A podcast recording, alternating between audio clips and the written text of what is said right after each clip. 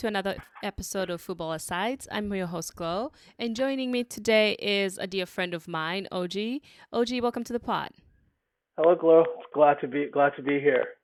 Uh, thank you for joining me. I greatly appreciate your company and insight, virtually, obviously. Uh, yeah. How are you? Where are you right now?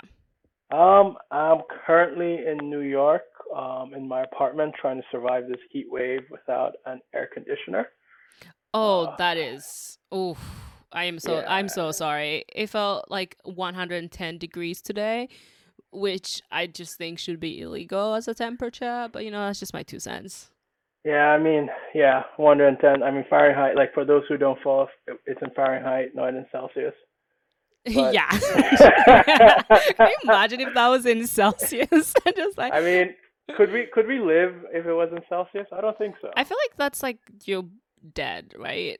Okay. Yeah, pretty much. I'm not trying. I'm. I will not try and do the math math of converting Fahrenheit to Celsius. Those days are behind me. this is why we have Google now. yeah. Um, no, so. Yeah, but yeah. Anything? How's the faithful reopening in the city? Um, New York is a changed city. Coming back to New York, it's a changed city. Um, like I left right as the pandemic was beginning. I went home to be with my parents. Um, and I've been there for three months, and then I came back, and it's like the restaurants are all on the street, um, and every like most people have masks on, and now it's like everyone is just walking around people in New York. So it's just a changed city the subway is virtually like empty like all day. Like I went there what would normally be rush hour and like I could get a seat and there was no one around me. So it's just changed city. Oh my god, I saw this very funny you like Instagram video that was making the rounds about this like it was this man on the subway, I think New York, and he was like this guy walks in without a mask and then he like basically does a full split on the chair so no one can sit next to him. And I was like, one, that's the level of caution I endorse, and it's also the level of pettiness I stand for. so it was the delightful. Yeah. yeah, no, I I think like I mean I I was in Indiana with my parents like coming here. I think the mask wearing is definitely higher. Um, like more people are definitely are wearing their mask and they are more serious. And I guess because like New York was definitely one of the hardest harder hit states um, at the beginning, so makes total sense. Yeah. I think that makes so, so, much sense, and I'm glad that it's they're taking it seriously. I've, I've, obviously you and a number of other friends in the city, and they feel safe and like that it's being handled, which is good because it doesn't always feel like that in some spaces. But yeah, yeah. but to the football. So today Oji and I are discussing some greatest relegation escapes. We figure it's the end of the season. We want to talk about like what are some, what have been some really good moments where we've seen like a team like escape relegation truly in short of miraculous uh, circumstances. But before we get to that, we did want to touch on what relegation is happening across uh, top five leagues at the moment, as those will be our primary focus for the relegation escapes. Uh, Oji, what's happening in the Prem? Um, the Prem, relegation wise, um, Norwich is officially relegated.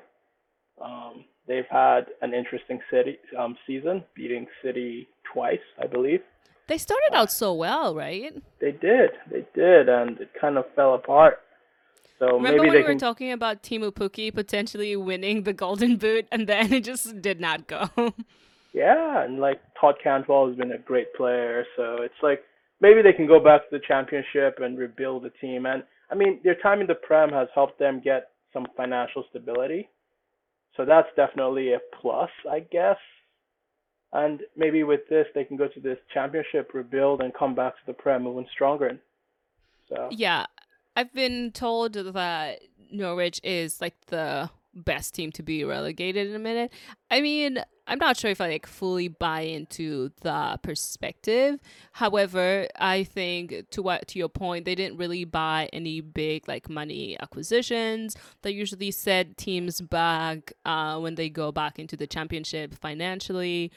And the problem I've seen with their play is they can play good for really play very well for uh some spells in the game. They just can't play full games that well. And Yeah. obviously to stay up, you need to win games, you know. Yeah, yeah, definitely, and yeah, they yeah, it's not been the easiest season for them. So Yeah, I really will miss Daniel Farke though. He just seemed like a lovely person, and just like I love watching his interviews generally. Yeah, but on that note though, in the Prem as well, it is important. Like Bournemouth and Villa, at time of recording, are both at thirty-one points, uh, and but that's only three points away from safety. So with two more match days left, it's actually all to play for. So we, I can't for sure call. Do you have any? hint on who might get relegated? honestly, I like. I mean, I think I think Aston Villa and Bournemouth probably like going on chances will probably get relegated. Um, like it's just like Aston Villa has Arsenal and West Ham, so they could potentially get like points at any of those games. Like the Premier League a- as a season has been weird, and I mean I I've loved like I've loved watching Jack Grealish captain his boyhood club through the season, and I mean I hope he's able to keep them up. Um, I'm not sure how long how much longer he will be at the club, but it definitely would be a nice parting pre- like gift to be like I like he was able to help keep them up and stay in the Prem. Um, Bournemouth, uh, I don't know. It's I mean I don't know how like I don't know how they go through. They have only one more game against Everton, um, and so it could end up like I don't think I think their chances are slightly bleaker than Aston Villa, who still have two more games to play. Yeah, I I agree. I think Bournemouth I might be a gunner for me, but on the Villa, I think Villa might be able to pull it out. And actually, my contender might be West Ham to take the unfortunate drop. I think okay, here's why I think this, right? I think like United definitely for sure need to win the next game. So there's Yeah. like great motivation on that front. So that's like what I'm thinking. And then if you have them if say they lose that game or even if they do draw and Villa gets some points at or like they win at Arsenal, they do West Ham play Villa on the final day. So I think that could like really set up a cracker for the last day, the last mean- final match day. But like you, you also have to think of Watford, right? Watford is going up against City and then Arsenal as their next two matches. Um, Man City, of Man City, and I mean Man City just lost to Arsenal, so I have a feeling they're probably going to come back and want a statement victory. So um, Mhm. I don't see them really make like Watford making much progress. But I mean Watford were the first to beat the current champions Liverpool this season, so Yeah. you, you never know what happens in football. And then Arsenal on the last day, and Arsenal right now is fighting for like European soccer. I mean, they they, they have two options, two avenues right now. They could try and get it through the Premier League or by winning the FA Cup. So I mean, you could see them like really going at it. So I'm not sure Watford really has a good path out of it, like in terms of like their upcoming fixtures. But Yeah. I mean, that, I I think the relegation battle for this this will definitely go back go down to the last day. yeah. Um, like and I mean, the same thing. Like there's some interesting things also happening at the top end of the Premier League too. So Oh god. Yeah, that's that's actually super exciting. That will definitely go back to the final day. I just yeah, I mean Chelsea is sitting at third right now, but I'm not sure if it's going to end up like that. And I know it looks like very much for like the four European uh, spaces, which are no longer going to be five because CAS has obviously reversed the ruling by UEFA, so City will definitely be in the Champions League. So that leaves two more spaces. And I think it's really going to go down to the Leicester United game on the final day. yeah, and I, I as a United fan, um, I wish we were, like that's just gonna keep like just can give you like a heart attack on that last day as because like it's just gonna be wow can we just beat Leic- Leicester it's gonna be yeah I'm I'm looking forward to the game but it's gonna be one of those like anxious games where it's like you're on the edge of your seats like because any mistake could end your Champions League hopes. Well, uh, for I mean, those who are not a team that is not anxious is Real Madrid. so, because Real Madrid has won the se- the title on the second to last match day. And uh, Zidane's man, I mean, he did say he wanted to focus on La Liga and he has delivered. How have you made um what have you made of the Los Blancos finish? I mean, it's been I mean like I felt like it's just been it's not necessarily like a grind in the sense like I mean they haven't been winning by massive margins, but they've been able to get the wins when it counts. Like I think coming out into the post lockdown games like Barcelona was ahead, but Barcelona haven't been able to get those wins when it really counts and that's been that's been key. And I mean Sergio Ramos like becoming like like the penalty meister for Real for Real Madrid. So he's gotten like 20 plus in a row, something like ridiculous, like 22, 23 in a row. Hasn't missed. Um, so yeah, he's come onto his own. Yeah. So I mean, all all like hats off to Real Madrid for clinching the title. I mean, now they have the ability to focus on possibly coming back in the Champions League against yeah. City. What does it mean for Barcelona, do you think, and Quique Setien, like the team overall, uh, potentially Quique Setien's future at the club?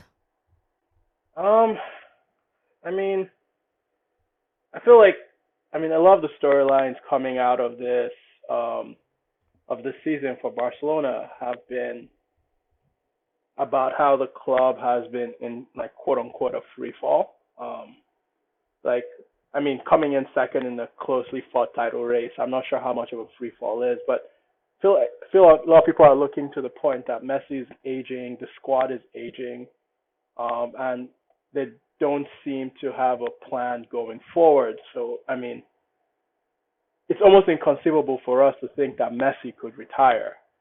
Like I grew up watching the, watching him, and it's just been marvelous. But Barcelona needs to think of going forward. And I I, I don't think Quique Setien is going to stay as the manager of the club. I thought they were thinking of bringing in one of their um, was it Xavi as their manager. Mhm. So. Yeah, I think I agree. And so I was, I was talking to a Barcelona fan yesterday, and he very much ex- uh, expressed like similar sentiment. Like, obviously he has like closer ties to the club, but to him as well, it seems that the again, it's kind of crazy to say that in one sentence that perhaps like Messi's brilliance has like hindered the opportunities to for long term planning because he's just so good that he has been able to pepper over so many cracks. And that's just not on the field as well. It's like structurally the number of like um presidents they're going through it doesn't like seem that there's a vision. I do worry a little bit about like bringing in Xavi because I think Uh, the really good point that was made was that Griezmann was actually not a bad addition to the team, but Barcelona like is all about like the Barcelona DNA, which I think at yeah. times can make them reluctant to like embrace people who've come outside of that system, even though that like even though that can always like add great value. Yeah, and I mean that's true, and but I think it's a trend in like big clubs bringing in like ex players to help manage the team, like because an ex player of a certain stature has automatic goodwill with the fans. Like think Frank Lampard at Chelsea or Ole at Manu. When, when, what isn't Pep like an ex Barcelona player? Yeah, he was. Yeah, actually, yeah, Pep is indeed an ex Barcelona player. So like player, like I feel like having an a player of like of le- like legend status status, which Xavi Xavi is, like helps like it it, it by like it allows you I feel to do a more long term plan because it's gonna it gives I feel like the fans are willing to be more lenient with such a person who with than with an outside manager. So like it might just buy them enough time to like rebuild their squad. I see. I definitely see that. I think what generally like worries me is like when it, we narrow like or when clubs narrow themselves into like picking former members who could like obviously like pan out to be like really good and like speaking to the success that Lampard is having at Chelsea, for instance, that is like a very good case. But I worry that that means that you never like clubs don't always let themselves like explore and like recruit new and exciting coaching talent so i don't know i, I just it doesn't really expand the football bubble that exists already but that's more of like a structural thing as well Yeah. but yeah. from the speaking like moving from the top of the league to the bottom obviously um celta survive barely leganes mallorca and espanyol are officially relegated so they'll be moving on to the second tier so i mean tough but i don't think anyone was particularly surprised to the best of my knowledge Yeah, and I mean, the season, like, I mean, the season has been a weird season, and I mean, it's always sad to see a team go down. It's never an easy. It's never, especially if you're a diehard fan fan of the team. Like, just watch them go down. I'm sure isn't the easiest Yeah. thing. Yeah. So the other league, I mean, I don't think we're even going to mention Liga because that's been done for a while. But a league that's still ongoing is Serie A, and it looks like uh, Juve. Uh, well, whilst they might not have mathematically clinched the title at time of recording, it looks like they're very well on their way to winning another title. Uh, this time under Maurizio Sarri do you think there have been like rumblings about like is Sarri really going to be like like is he the right coach for a team like Juve whose like primary priority is like winning at all costs and we know like Sarri to be very much like he wants to play a certain way do we think him winning this title will secure his job for another year Um, I mean, I think it, I mean, I think it will, right? In the sense that, like, I mean, like if he can progress in Champions League, definitely helps secure his job. But I think, I mean, for a Juventus fan, the bare minimum is to win the title, the Serie A title. Like they've won it for, is it like seven or eight years running? It's an absurd dominance. And so, I mean, it's not the easiest win they've had. But I mean, a win is still, a, a championship is still a championship. So I think he secures his job for a bit. But I mean, they have to build on, and they have a couple more years of with with Ronaldo, and probably try and win the Champions League. Which I you think a couple like how Yeah, many I is a couple like you know two, three. Mm, yeah, I guess that's technically a couple. I got into this whole thing where I was asking when if I asked you for a couple of ideas, how many ideas would you give me with uh, some of my roommates? so it was a whole thing. So I was like, I had to verify, and I think a couple should be like minimum two to three, right? Yeah. I mean, it's but it's honestly like for me, it's just like as we're just talking, I'm like, it's crazy to just think that some of the legends are retiring, like Ronaldo and Messi, like they could be gone in two or two to three years. Yeah, it is.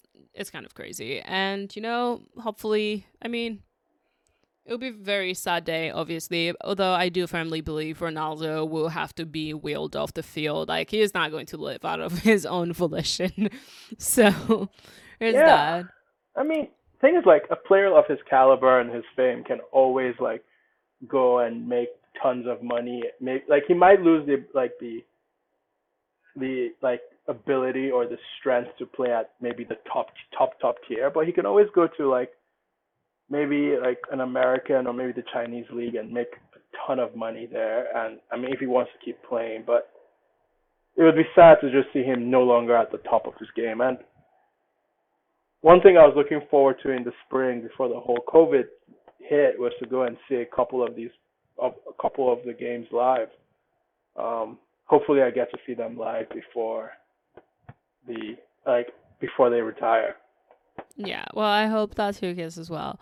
But at the bottom of Serie A, we know Spal uh, Brescia Lecce pretty much done for. Although Spal might have uh fighting chance uh, it's one of those things if like eight different things go right they might still be good uh but it's not looking too good for them and obviously another league that's closed out is the bundesliga where um paderborn and dusseldorf officially relegated and bremen um survived this uh the relegation playoff and obviously i do pay attention to Werder bremen particularly from like a USMNT point of interest, with them having jo- uh, Josh Sargent, who's been making his like uh, debut and more appearances this season. But yeah, um, I don't know the bottom of the leagues. There's nothing too surprising. I would say. I would say the most interesting relegation battles happening in the Prem. What do you think? Yeah, I mean, the Prem is gonna. It seems like it's gonna go down to the live wire, and I mean, could make for a great story. Like Aston Villa could have a great escape, or Bournemouth could have a great escape. You know, like Bournemouth suddenly goes on a two-match winning streak against City and Arsenal, and suddenly it's a different story. It's a different ending to their season.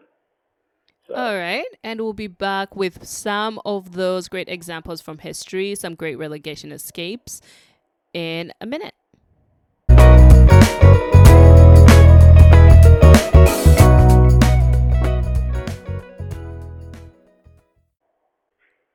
Welcome back to Football Asides. Uh, Oji is joining me to talk about some great relegation escapes. And Oji, what do you have for me? What's the first relegation story you have for me?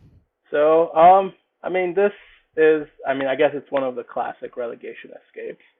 Um, I mean, it involves Manu. I mean, the club I really I hold dear.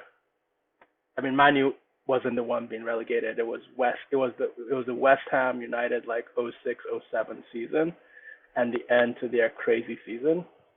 Um, like coming up like the previous season, they had qualified for the for like the UEFA Cup, which was like the Europa League. Um, they had finished eighth in the league, which is a solid state place to be, and then they began the season by signing some names that we might know, like Javier Mascherano and Carlos Tevez. Um, the interesting thing is the, the, the their signings were actually investigated for impropriety, uh, and so it became a whole thing because would the would the would they be deducted points for like doing improper signings? And I mean, if they like, and luckily for them, they just got a 5.5 million pound fine and they avoided a point rele- relegation deduction, which really like helped them. Um, they got new owners mid-season, uh, and they replaced the coach. I feel like a lot of those relegation battles are like we replace the coach, and then suddenly we do better. And then the crazy thing is they were in the relegation zone from like game week 16 through game week 30, 36. Uh, they were welded to the bottom, and then they had a great escape in the in the in their last nine games. They they won seven of them, including wins over Arsenal and Man United, who they beat on the last day. Man United had already been crowned champions, and in that nine-game streak, they only dropped points to Chelsea and Sheffield United, who were relegated that season. Wow, that that was like wild. It's crazy, like that that season. I mean, like it's kind kind of crazy when you think about like the people who uh like how the league has changed since then. Like like Dimitar Berbatov was at Spurs. Like isn't that crazy? And Drogba was still at yeah. Chelsea and Ronaldo yep. was at United. It was it's kind of insane when you think about uh how much the league has yeah. changed over from the time of the Hammers escape from relegation. So what made it what made this like cl- uh, particularly appealing or interesting to you? I mean, for me, it's just the fact that like part of like the part of the like apart from just the regular like football, like oh, are they playing well on the field? It's they had a whole legal battle that could impact them, right? Like even after the whole season was over, um, like Sheffield sued them because they felt like sued them and threatened to take them to like the equivalent of like to to, to higher courts then to try and get those points deducted. Um, and I mean, they set this like when I was reading and doing my research, they settled out of court for an undisclosed sum, which I mean, I don't think it will be a small sum, but it's just an interesting idea. Is like, like relegation battles are sometimes not only about the football on the pitch; it's about like having a good legal department. that is true. I mean, City wasn't exactly fighting relegation, but they were fight, fighting exclusion from the Champions League, and I guess good lawyers do pay. Good. Yeah, yeah. Get the best. Yeah. Wow, that's fascinating. Um, it's good. Yeah, I love. I do enjoy a good uh relegation escape story. So the fast story that I have for you is uh, pretty recent, actually. It's the 16 17 season, and it's from Serie A, and it's Crotone. I. Okay. Yeah, so. Tell me what happened. Yeah, so to set the scene, uh, right, like. Max Max Allegri's Juve have just like won the title with like 91 points. Like they're four points ahead of the second place Roma.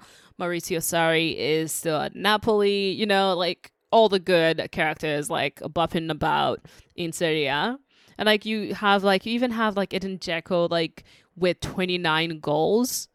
And wow. the funny part is that is five more five less goals than the entire Crotone team scored that entire season. so just anyways. Wow. Yeah. So you have that, right? But like so this is Crotone's like fast top flight season and it was just like off to like a miserable start basically. Like in the 10 games they were not up to like the 10 games they were just miserable. The fast 10 games were just so bad. And then they were bottom of the league with just two points and they had no home be- wait two points? Yeah for the fast 10 games. So to just two draws wow. straight up and like they i mean they couldn't even play at their stadium because it wasn't up to scratch. So they didn't even have a home stadium. So it was like well great. So the the funniest well not the funniest thing really but like the an interesting part is like they only spend two to spend two weeks outside of the relegation zone. And that was the first like the first week and the last week. That's like the number. Yeah. So it's like crazy right so they'd only before April of the season, they'd only won like three matches, and they were like everybody's like, okay, they're gone. You know what I mean? But yeah. they had like a really really incredible end of the season run, and it took they saw like it took points from like so many people, like so many teams, including like the two Milan teams, and and like it was just yeah so that's that actually is like crazy. Like two points after ten games. Like right? Can you imagine that? I just like telling your boss is like, yeah, actually, you know, there was potential thirty points here. We've only gotten two. we'll be back. Like we'll get back to you on that. Like, I mean, did they change managers? Did they do anything? Like, what? Like, like I mean, you're halfway through the season and you only have two points. I feel like things have to change yeah, it is. Yeah, it's like um. So in this relegation escape, right? Like the main rivals were Pescara and Palermo. Palermo, sorry, yeah. not Palermo. Um, right? They were like basically deemed useless, and they were supposed like to be going down, and they were like eleventh points away from like seventeenth place Empoli. So then within eight games to go, like that's when they started this like really incredible win. And they began with like a 2 1 win over Chievo. And in the process, and then the, which made them like five, snap them within five points of safety. And then there was a seven, there was a seven game run without a win in the process. After this result, like the manager Davide Nicola was declared that if Crotone stayed up, he would cycle from Crotone to Turin, which is like 1,300 kilometers. wow! Wow! Yeah. I mean, did he did he do no. it? We'll get to it. So like one week later, right? They beat Milan 2-1 and then they went to the last two game they went into the last two games one point away from safety and then like they so I mean they lost to Juve like 3-0 and then they end of the seven to end like the seven match unbeaten run that they were on and then going yeah. into the last day but they still had a chance, right? So I told you that Empoli were their relegation rivals in this whole shtick. So they were playing already relegated Palermo, Empoli, and, and Crotone took on Lazio. So they went on Oh. and beated fifth place Lazio, and they managed to do it by 3 1. And then Empoli, wow, like, on the last day. on the last day and then Empoli like fell 2-1 uh, 2-1 on to their uh Palermo who are already like as I mentioned relegated and yeah and they finished 17th on 34 points and obviously the coach did keep his promise and he did cycle 1300 kilometers wow, I mean, he got fit. Like he got really fit. After yeah that. I was like talk about a preseason you know I mean, what happened to them next season? Did they were they able to stay up or? I believe they got relegated the next season, but I would like to double check what happened in 18 uh sorry, 18 19. Wow, that's actually. What was that? No, crazy 17 story. Like- 18. Wow. Like, Numbers. I'm still like, I'm still sh- like shocked at like the two points after ten games. Isn't that insane? Just like 10 games Like- with 2 points. Yeah. I mean, at at that point, you just start packing the bu- bus to try and get draws. Yeah. Like Honestly, you you could just like humbly bow out. shape. But then, I mean, they managed to stay up, which is like impressive. And I think it's like one of the things I love about sports, like that a team that were that bad at the beginning, with like a little bit of luck and um, just like really grinding it out at the end, they were able to s- survive. Yeah. No, it's. I mean, the table is is always like changing, and it's like I mean, for like we're we're seeing it happen. Like Leicester was comfortably in third, and now they're fighting for their Champions League slot. So Yeah. it like life life can come at you really quickly. Yeah, that's kind of crazy. Um, what else you? What's your? What's another really good relegation story you found? Um, so I mean, I mean, this is not like traditional relegation story in the sense that like, it came down to the last day, but I mean, it's just a great story in like in what it sets up for the next year. And this is a Leicester City escape of like the 14-15 season. Um, Leicester like came in like they had some of the names. It, it wasn't quite the team that will go on to win the Premier League in the most shocking like Premier League win quite yet. But it was a year before it, and you could say like without this escape, like wouldn't have seen like N'Golo Kanté, we wouldn't have seen like like that Leicester City like dream season happen. But I mean, some of the highlights of this season is like they were the bottom of the table from game week 13 through game week 31. That's crazy. So like they were literally at the bottom of the table. And I mean, at that point you're probably saying you have what five more matches, maybe you write right off your right off your season and you're like, uh call it a day. But no they didn't. They went they won seven of their last nine games to climb out of the out of relegation. Um they ended up finishing the season 14th. And I mean, that just set them up. Like, I mean, that team had some of the spine that like makes up the Leicester's team till today. It had Jamie Vardy, had Kasper Schmeichel, had Drinkwater. Um, and I mean, for me, what's really fascinating is they stuck with their coach like the entire time. They stuck with Nigel Pearson, hmm and People are I really mean, it upset was- when they brought in Claudio Ranieri, like at the end, right? Like the next season. yeah, Well, I think it was a season after. Was it? yeah, I, I mean he got them uh prem title, so Yeah, you know yeah. So can't complain too much with- after that. you, yeah, yeah, you can't complain. But they're stuck with nine. Like, in just looking at various relegation stories, it's like a lot of the times they just keep changing coaches, and they're stuck with their coach the entire time, and they were rewarded. And then they go, they they go on to do some of the best piece of summer business over the summer, and they build a title-winning championship, that title-winning team that goes from 14th in the Premier League to literally number one out of nowhere. So I mean, it's not traditional and like it came down to the last day, but they were stuck at the bottom of the table for what is it like 18 of the 18 weeks, and so but they made it out.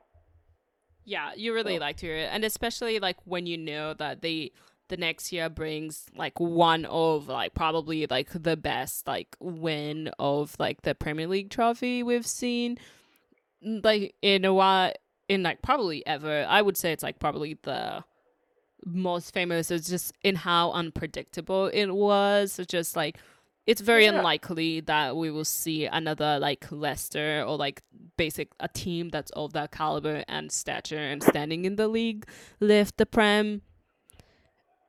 Yeah. So that's no, crazy, I mean, yeah.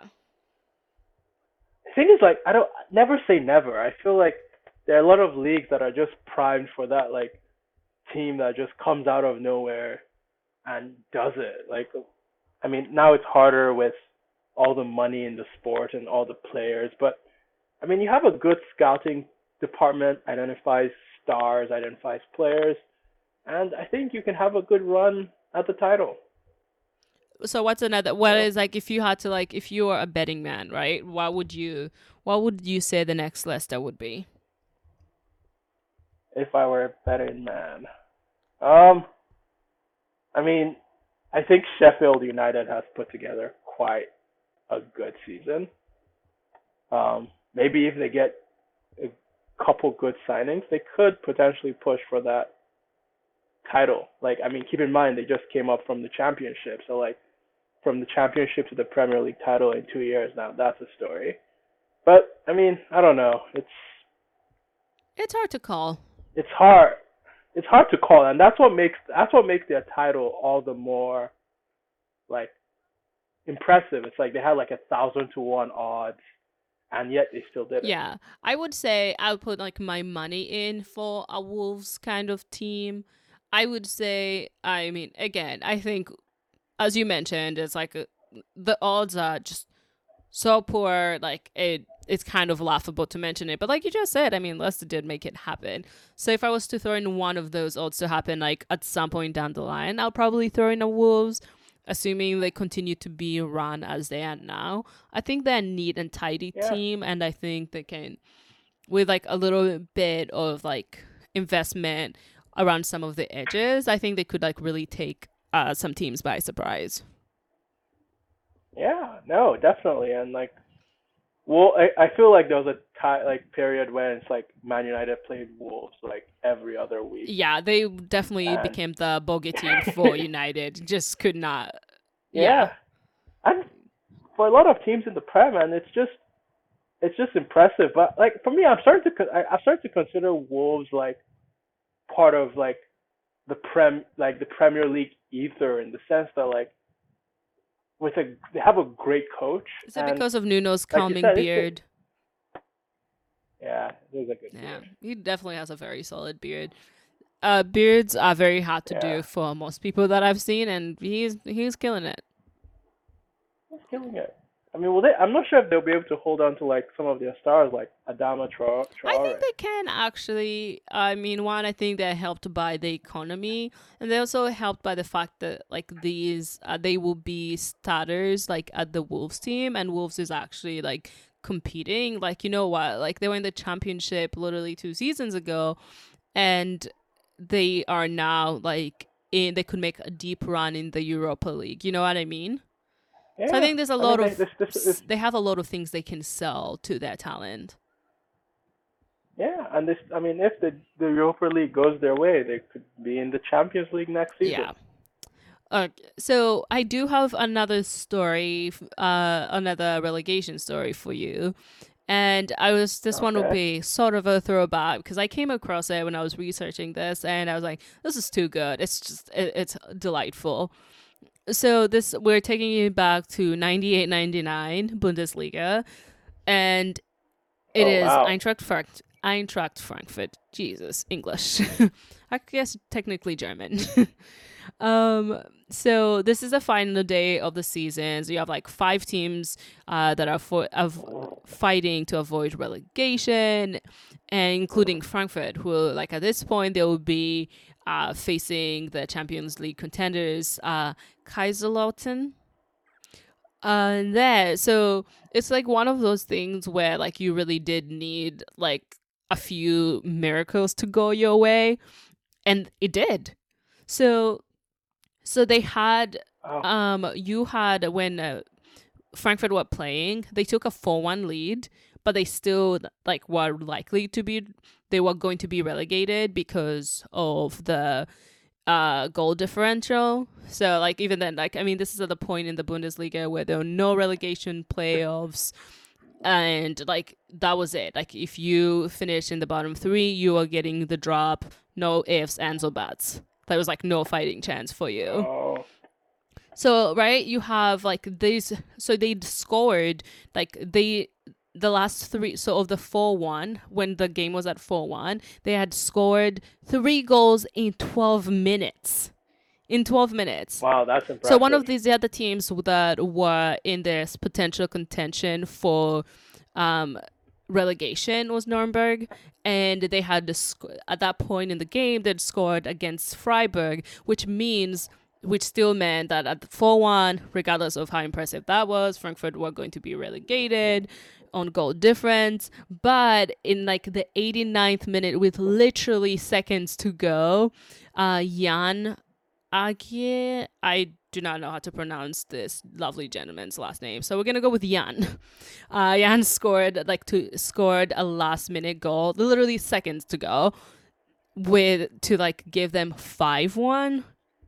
And then one the other thing that also helped them, obviously, another team that was in this contention is uh, Rostock won their game three two, which confirmed their survival. So Nuremberg, who had started the match day in twelfth place, literally four places away from the relegation zone, were relegated by goal scored. wow. Talk about a tough day at the office. Yeah, you go from 12th to being out of the league. I would be so upset. That's- that's- so upset. Yeah, like I mean, wow. I mean that that that's just the whole thing. Like, if you're not mathematically safe, you have to play hard till the till the end. Yeah. So those were my two big stories in terms of uh, relegation escapes. Do you have? Do we have some? I I did have a few more honorable mentions. How about you? Do you have some?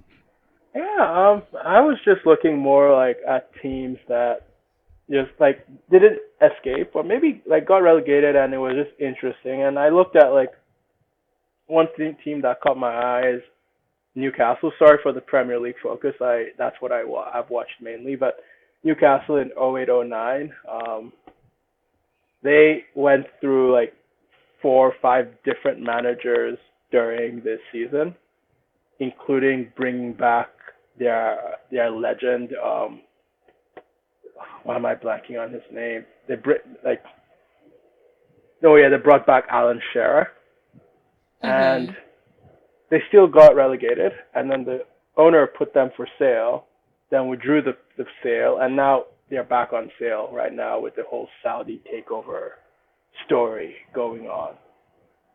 So Yeah, that's yeah. Um, so that's brilliant. Newcastle is always like a fascinating story. Like Newcastle and Newcastle fans are some of my favorite people to just engage with. Uh, they're just so connected to the club, and there's also just so much drama and nonsense that generally occurs within the club that there's Yeah. always a good story. it is. I mean, yeah, as, if you're not emotionally invested in it, it is entertaining to watch, but it's incredibly difficult for the fans, seems. Yeah, I'm sure it's like heart wrenching. And I mean, Newcastle has historically been a very, very big club. And I mean, Alan Shearer still has a couple records in the Premier League in terms of like the goals the guy scored. Um, unfortunately, he was never on a title winning side. But I mean, maybe I think Harry Kane might be able to get that record. Possibly. I hit- mean, Yeah, I just hit 200, yeah. yeah. Oh wow, yeah. And Harry Kane definitely can get the record. I thought he had 200 goals for Spurs, not all of them in the Premier League. I know he hit 200, but I believe it was in the Prem, but I could be incorrect on that particular specific. Yeah, that's fine. Mm. But no, that would be awesome if Harry Kane can. I mean, I'm looking at like, I mean, the Premier League like has some really young strikers who could potentially do it. So, um, we'll see. We'll see. but no, that was a story I found interesting. Like you go through five different managers in a season. Yeah, my last uh, shout out that I it would not be a relegation story if we do not include Sunderland. And I was thinking specifically uh 2013-14 Sunderland. Like, you know, like Chelsea just won the league. Uh can you believe Liverpool finished sixth that year? And Yeah, wow. yeah. And then Sunderland uh like finished 16th that year. So that year also you had like Aguero as who I contend is truly like perhaps like the best Premier League striker I've seen in a bit. And like uh you had like Sanchez and Benteke like scoring goals. Like what? That's that's when you know we're in a different time. When you Yeah, have a Sanchez and Benteke on the same in the same sentence and scoring goals. Yeah, wow. Yeah. So they basically uh it did not look well. Like I mean, they were at the bottom of the league after 33 games and they still had to like go to Chelsea and Manchester United and it looked basically they were dead in the water for all intents and purposes. But they actually went and won uh 2-1 at Stamford Bridge and then they ended uh Jose Mourinho's unbeaten run, which is funny. Unbeaten home run, I should say.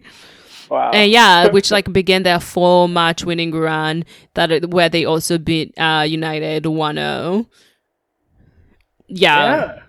I mean, And then they I- beat uh, West Brom 2-0 in the penultimate weekend, which made them climb to 14th. I mean, they f- lost on the last match day to Swansea, but they were like plenty safe then. yeah, they had secured um, safety. Yeah, I mean, I mean, winning can beget more winning. It's like you win at a big team, and suddenly you're more confident, and you go win again, and keep winning, and maybe you get out. So, so that's a good story. Yeah, it's it's a lovely story, especially knowing uh, what's uh, happening, what's happened to Sunderland, Sunderland since. since then.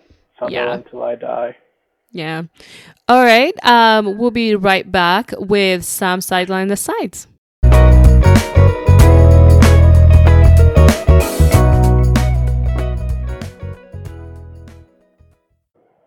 Welcome back to Sidelines Aside. This is a segment on our show where we discuss a random question that's popped into our minds recently, usually football related, but we make no guarantees.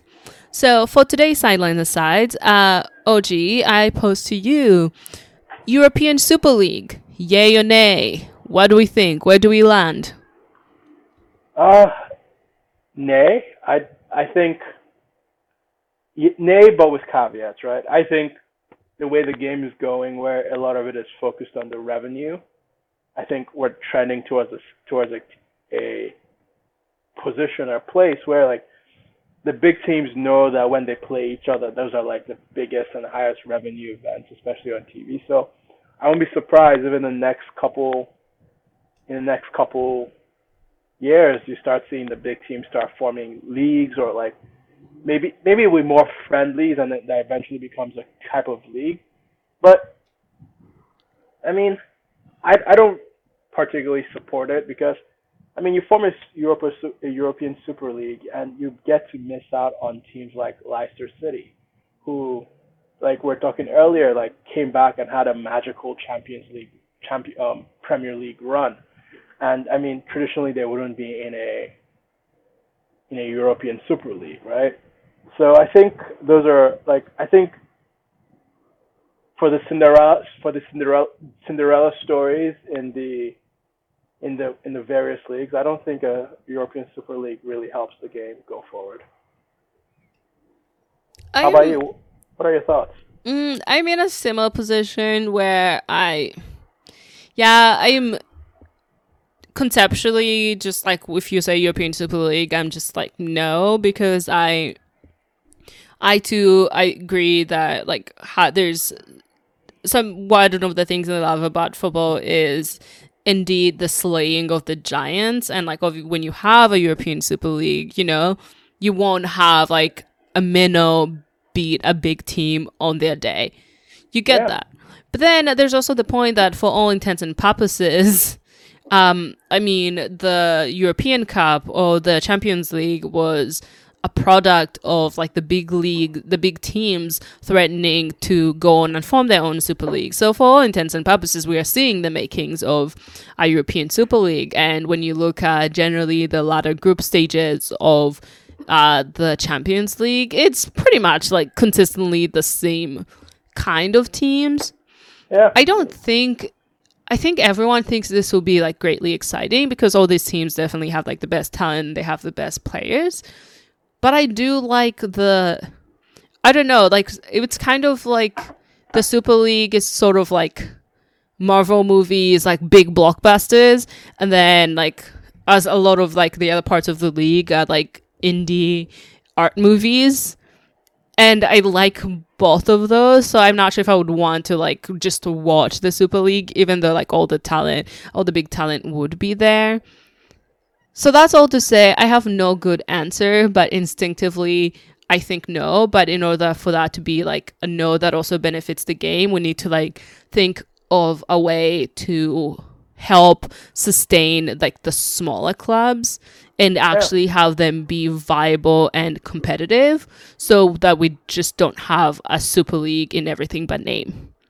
Yeah, no, I agree with that. And especially like coming out of COVID, I'm sure a lot of clubs' finances have been hit, especially in the lower tier, in the lower tiered leagues. So it's definitely going to be something like the various leagues will have to think through how to make them, how to make the leagues more competitive going forward.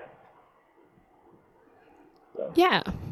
Well, with with that, um, I want to thank you so much for joining me today on the pod. I was greatly enjoyed your company. I know a lot more about relegation than I did before.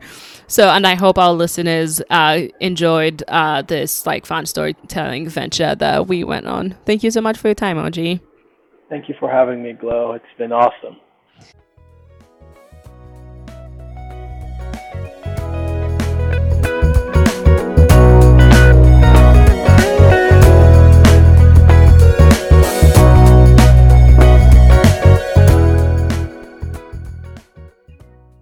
Unlike